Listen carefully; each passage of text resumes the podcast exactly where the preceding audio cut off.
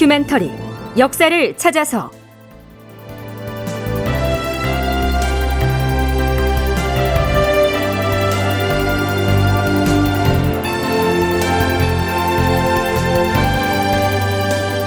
제 1043편 목숨과 바꾼 풍자시 한수. 극본 이상락 연출 조정현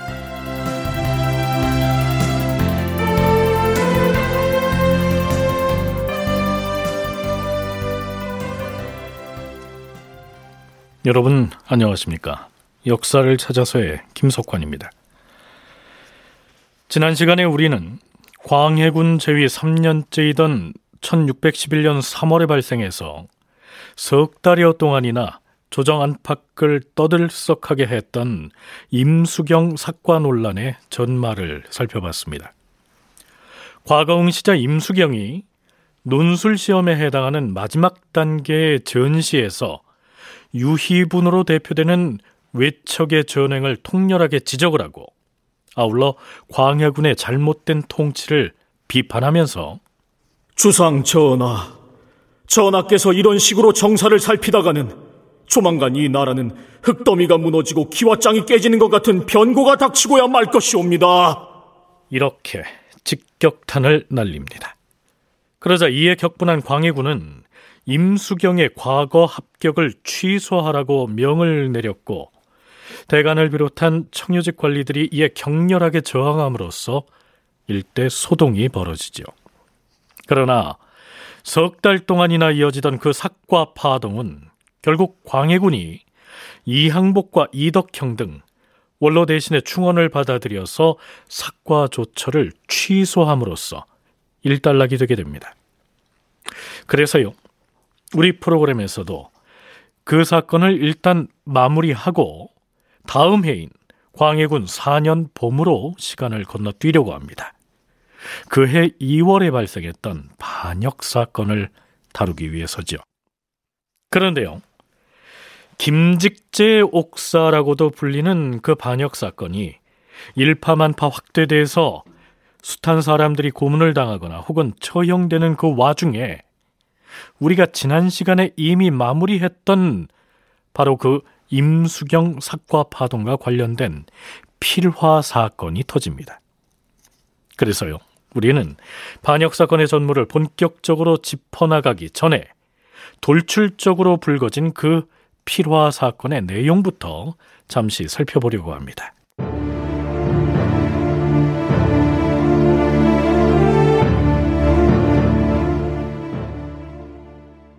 자신이 쓴 글 때문에 화를 당하는 이 필화를 입은 장본인은 당대 풍자 시인으로 유명했던 권필이라고 하는 인물이었습니다. 그는 임수경 사과 파동으로 전국이 시끄럽던 그 시기에 시 한 수를 지어서 사람들에게 내보이는데요. 바로 그 사과 파동을 은유적으로 풍자하는 내용이었죠. 우선 어떤 시인지 감상해 보시죠.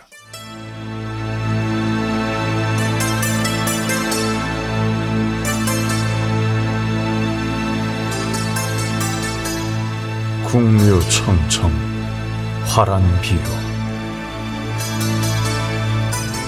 대궐의 푸른 버드나무에서 버들개지 흩날리는데 만성관계 미춘휘라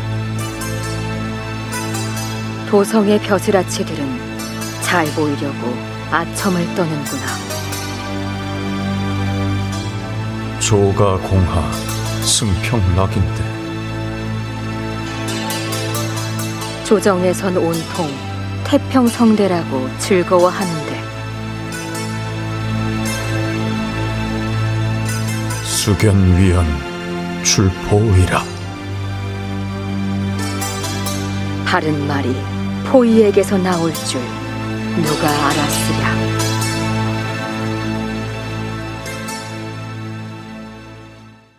네, 마지막 행의 포의라는 말은 단순한 글자 풀이로는 배로 지은 옷이라는 뜻입니다. 곧 벼슬이 없는 선비를 말합니다. 자, 여기에서는 과거 시험에서 문제의 책문을 써냈던 임수경을 가리키죠. 얼핏 듣기에는 그저 당시의 세태를 개탄하는 평이한 칠원절구의 시작품으로 읽히지 않습니까? 그런데요. 이 시를 처음 문제 삼은 사람은 사헌부의 유희발이었습니다. 광해군의 처남으로서 형인 유희분과 더불어서 한창 권세를 누리고 있던 인물이었죠. 이보시게들 근래 권필이라는 자가 지었다는 매우 불온한 시가 나돌던데 그대들은 아직 읽어보지 못했는가? 음, 아, 궁궐 버드나무 어쩌고 하는 그시 말인가? 어, 나도 읽어보았는데 매우 바른 소리를 했더군 그래. 뭐라? 바른 소리라고 하였는가? 그럼 바른 소리지 않고 권력을 쫓아 아부하는 벼슬아치들을 나무라는 것이야말로 깨어있는 선비가 취할 도리가 아닌가? 그뿐인가? 벼슬이 없는 선비 임수경이 과거 시험장에서 임금에게 가차없이 직원을 구한 것을 권필은 극구 칭송을 하고 있으니 이 얼마나 용기 있고 가상한 일인가? 그대들은 정령 권필이 첫 구절에 쓴 궁류가 무엇을 지칭하는지 알기나 하고 그런 소리를 하는 것인가? 아, 그거야. 글자 그대로 궁궐 안에 있는 버드나무. 궁류는 그 시에서 궁류는 다름 아닌 중전 마마를 지칭하는데 그대들은 그걸 모른다고 잡아들 셈인가? 나는 이 문제를 묻고 할 수 없네. 우리 사헌부에서 의견을 모아서 아니 사관원과 합사를 해서 권필을 처벌하도록 추청을 해야 할 것이야. 권필이 지은 시의 첫 구절에 나오는 이 국류라는 말은 대궐 안에 있는 버드나무를 뜻하기도 하지만요. 광해군의 부인의 성이 또한 버들유자의 유씨였기 때문에 권필은 중전을 비롯한 유씨 일족의 권력 전횡을 겨냥하면서 버들계지가 궁궐 안에서 분분히 흩날린다. 이렇게 중의적으로 풍자를 했던 것입니다. 왕비 유씨의 동생인 유희분이 그 표현을 문제 삼아서 이 권필을 처벌하려고 했으나 사헌부의 다른 관관들이 그에게 동조를 하지 않았기 때문에 임수경 사과 논란이 일었던 그 당시에는 그냥 유야무야 넘어갔던 것이죠.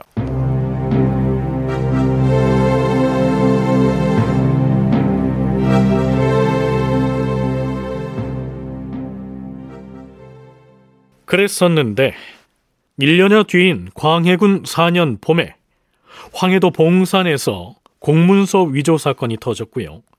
그 사건은 일파만파 영모 사건으로 확대되죠. 무수한 사람들이 잡혀와서 모진 고문을 당하고 목숨을 잃고 하는 그 와중에 혐의를 받고 있는 인물에 대한 가택 수색에서 1년 전에 썼던 권필의 그 시가 발견됩니다. 광해군이 노발대발하죠. 권필이라는 그자를 당장 잡아오라! 결국 권필은 영모 혐의자를 취조하고 고문하는 그 자리로 불려옵니다. 상황이 상황인지라 권필은 시 중에서 국류시라고 불리는 그 시를 짓게 된 의도를 이런 식으로 변명하죠. 주상전하, 신이 새칭 그 시를 지은 것은 임수경이 과거 시험에서 미치광이 같은 말을 써냈기 때문이옵니다. 그 시에서 말하고자 하는 것은 봄이 와서 버드나무가 어우러지는 경치는 이렇게 좋고 사람마다 뜻을 얻어 잘 논일고 있는데 임수경이라는 자가 포위로서 어찌하여 이런 위험한 말을 한단 말인가 이런 뜻이었사옵니다. 신이 어찌 전하를 무시하는 마음을 품을 수 있으며 부도한 말을 멋대로 할 수가 있었겠사옵니까? 네가 말한 국류가 청령 외척을 지칭하는 것이 아니란 것이냐? 신은 단지 버드나무가 어우러진 대궐의 경치에 대해 말했을 뿐이옵니다. 시를 읽은 일부 사람들이 국류가 외척을 가리킨 것이라고 하는 얘기를 신도 들었사오나 실상은 그렇지 않았사옵니다. 아니 되겠다. 권필 저자에게 엄한 형신을 가하도록 하라. 형신은 곤장으로 죄인의 정강이를 때리면서 신문하던 형벌을 일컫습니다. 자, 이렇게 되자 지영의정인 이덕형과 좌의정 이항복이 또 말리고 나서죠. 전하, 권필은 역적의 옥사에 연루된 일이 없사옵니다. 하오니 조사할 것이 있더라도 규정에 의거하여 의당 근부를 보내서 신문을 해야 하옵니다. 그렇사옵니다. 시 한 수 잘못 썼다 하여 반역 혐의가 있는 자들을 추국하는 궁궐뜰락에서 함께 친국하는 것도 말이 안 되는데 그에게 형추까지 가하는 것은 더욱 아니 될 일이옵니다. 더구나 권필은 유학을 하는 선비이옵니다. 전하께서 헤아리시어 우선은 아무것도 묻지 말고 내버려 두었다가 역적의 옥사가 끝나기를 기다려 그때 서서히 처치하시옵소서. 경들이 하는 말을 모르는 바 아니다. 허나 저자가 바른 대로 공초하지 않고 있으니 형신을 가해서라도 캐묻지 않을 수 없는 것이다.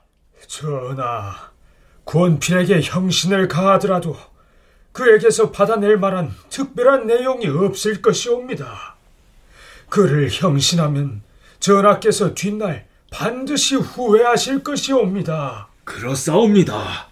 이 사람의 행실이 괴이하기는 하오나 시한수 때문에 형신을 가하는 것은 도리가 아니옵니다. 그런 소리 말라. 저자의 의도가 참으로 가증스럽다. 추가는 형신을 하지 않고 무엇 하고 있는 것이냐? 저자에게 창형을 가하라!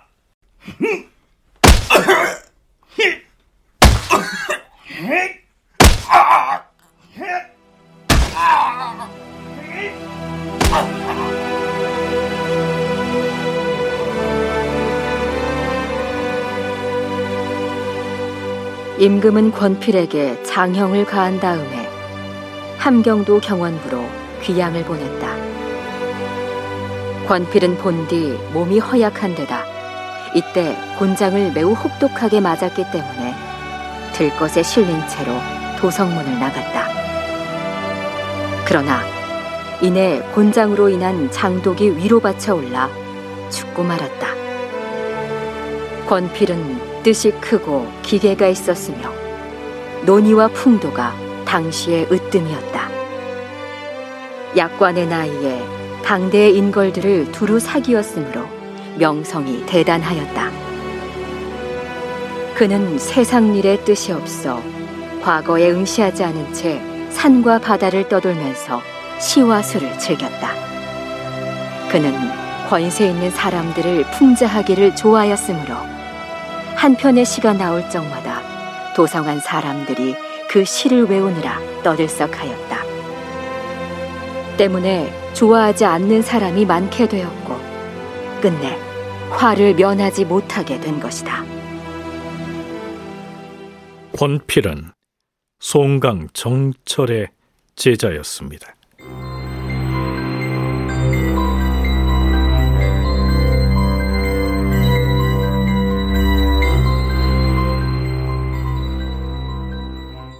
서기로 1612년에 해당하는 광해군 4년 2월 13일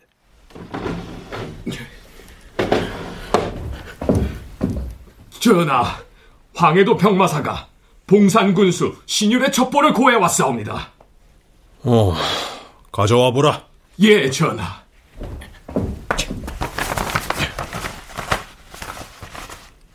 황해도 봉산 군수 신율이 올려보낸 첩보는 이런 내용이었습니다.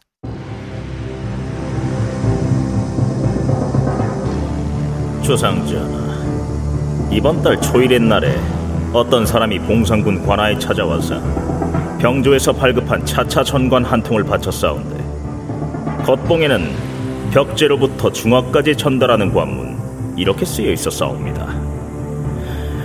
다. 하운데 아무리 살펴봐도 공문서의 모양 같지가 않았사옵니다. 그래서 뜯어보니 중화의 군사인 김경립을 군역에 충정하지 말라 이러한 내용이었사옵니다. 하운데 위조 문서의 흔적이 너무나 현저하였사옵니다. 그리하여 신이 즉시 그 사람을 붙잡아서 문서의 출처를 추궁한즉 저희 봉산군에 사는 김경립이라는 자가 위조한 문서였사옵니다. 김경립을 잡아다 추궁을 해보니 문서에 찍은 인정은 자신의 집 뒷산에 묻어두었다 하였사옵니다. 그리하여 신은 군사들을 풀어서 자! 모두 김경립이 사는 집 뒷산으로 출동하여 김경립이 숨겨놓은 위조 인정이 있는지 샅샅이 뒤져서 찾아내도록 하라! 예!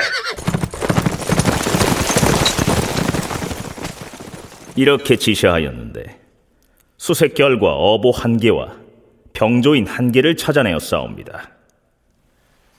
앞에서 차차 전관이라는 말이 나왔는데요.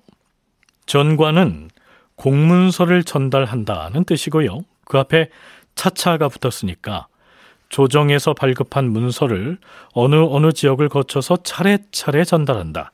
이런 의미죠. 말을 하자면 김경립이라고 하는 이 봉산 사람은 자신이 군대에 입대하는 것을 피할 양으로 김경립이라고 하는 사람을 군대에 징발하지 말라.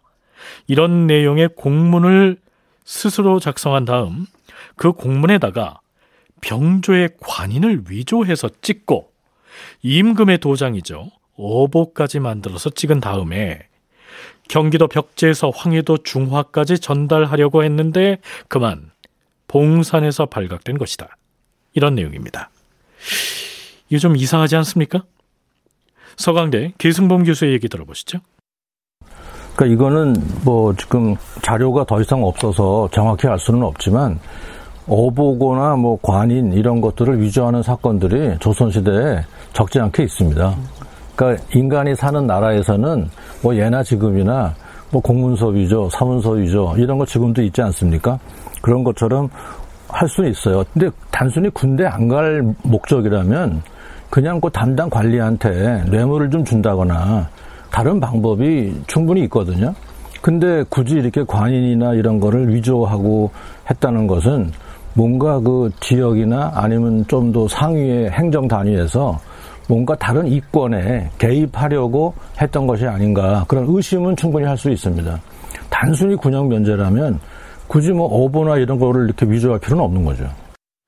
군역을 피하기 위해서 병조의 관인과 임금의 도장인 어보까지 위조를 했다니 아무리 봐도 좀 이상하지요. 더구나 조금 뒤에 가면요.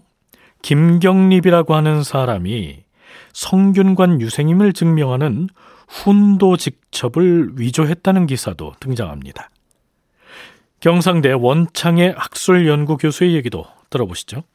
훈도 직첩과 차차 전관이라고 하는 공문서를 어, 위조했다라고 이렇게 얘기를 하고 있습니다. 그리고 다음에 며칠 뒤에 다시 이 김경립 그 문서 위조에 대한 이야기가 나오는데 거기서는 뭐라고 나오냐면 훈도첩하고 관문 그 공문서를 위조했다는 그 이야기보다는 김경립이 관악 유생 이라는 거를 증명하는 그런 문서 그리고 자기가 그 학교에 소속될 수 있는 그런 문서가 있어서 자기가 학생인 걸 증명하는 그 시험을 보려고 했다 라고 진술했다는 얘기가 나오고 있어요. 그러니까 지금 공문서 위조가 분명히 한 사람의 이야기인데 위조된 그 공문서의 내용이 서로 좀 상치하고 있어서 정말 뭐가 발견된 건지는 좀 혼란스럽기는 합니다만. 자, 그런데요. 단순해 보이는 이 문서 위조 사건은 조정에 보고되는 과정에서 무시무시한 반역 음모 사건으로 확대됩니다. 다큐멘터리 역사를 찾아서 다음 시간에 계속하겠습니다.